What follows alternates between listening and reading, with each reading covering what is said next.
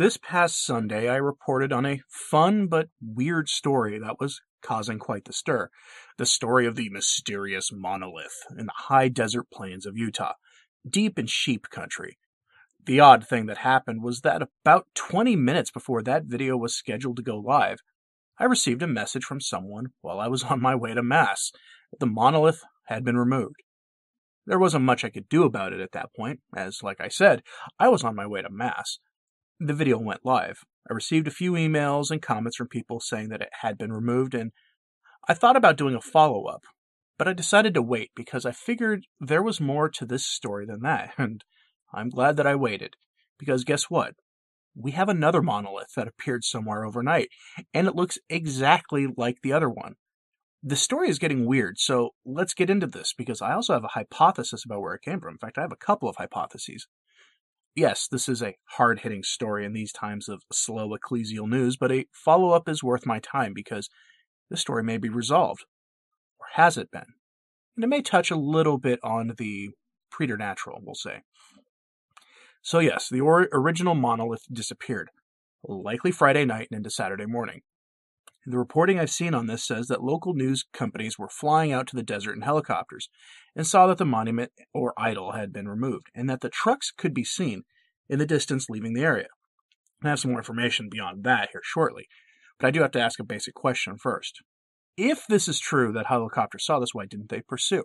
Semi trucks have identification numbers on them and could be easily tracked but the Utah monolith has since disappeared, having been first seen by Google Earth in late 2016.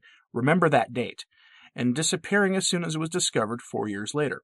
Almost as if someone hadn't wanted the thing to be noticed for whatever reason. But we have some details from the New York Times. Quote, it was left to an adventurer, photographer, Ross Bernards, to disclose evidence on Instagram.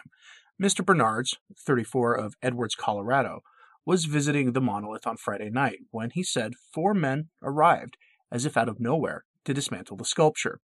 Mr. Bernards had driven six hours for the chance to ogle the sculpture and to take dramatic photographs of it.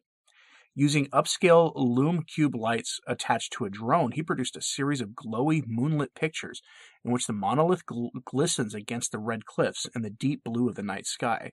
Suddenly, around 8:40 p.m., he said, "The men arrived, their voices echoing in the canyon. Working in twosomes with an unmistakable sense of purpose, they gave the monolith hard shoves, and it started to tilt toward the ground. Then they pushed it into the opposite direction, trying to uproot it. This is why you don't leave trash in the desert, one of them said, suggesting that he viewed the monolith as an eyesore, a pollutant to the landscape, according to Mr. Bernards. The sculpture popped out and landed on the ground with a bang. Then the men broke it apart and ferried it off in a wheelbarrow. Is the photographer a trusty eyewitness? Maybe, given that the thing was confirmed missing the next day, but the story isn't over, because, well, another one of these things has appeared, half a world away, and in less time than it would take to ship this thing across the world and have it assembled. From the New York Post, quote, Another mysterious monolith has surfaced in Romania, days after one vanished without a trace in the Utah desert. The shiny, triangular metallic pillar was found a few yards away from an ancient landmark called the Petrodava Dacian Fortress in the city of Piatra Neamt on Thursday, according to the Daily Mail. It measures 13 feet tall and, and on one side faces Mount Ceahlau, one of the seven natural wonders of Romania that is known locally as the Holy Mountain. The, origin, the origin of the structure has Romanian officials as baffled as their counterparts in Utah. We have started looking into the strange appearance of the monolith, Neamt culture and heritage official Roxana Josanu said, per the British paper. It is on private property, but we still don't know how or who the monolith's owner is yet. It is in a protected area on an archaeological site. Before installing something there, they needed permission from our institution, one that must be approved by the Ministry of Culture. So at least the local authorities in Romania are on top of the situation. And notice, this thing appeared before the other one came down.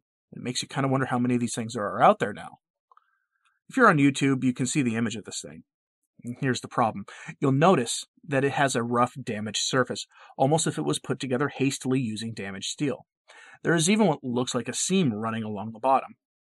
No, the monolith is in fact not a seamless garment, much to the sadness of Cardinal Cupich, who was probably hoping this thing was built by his bridge building space brothers.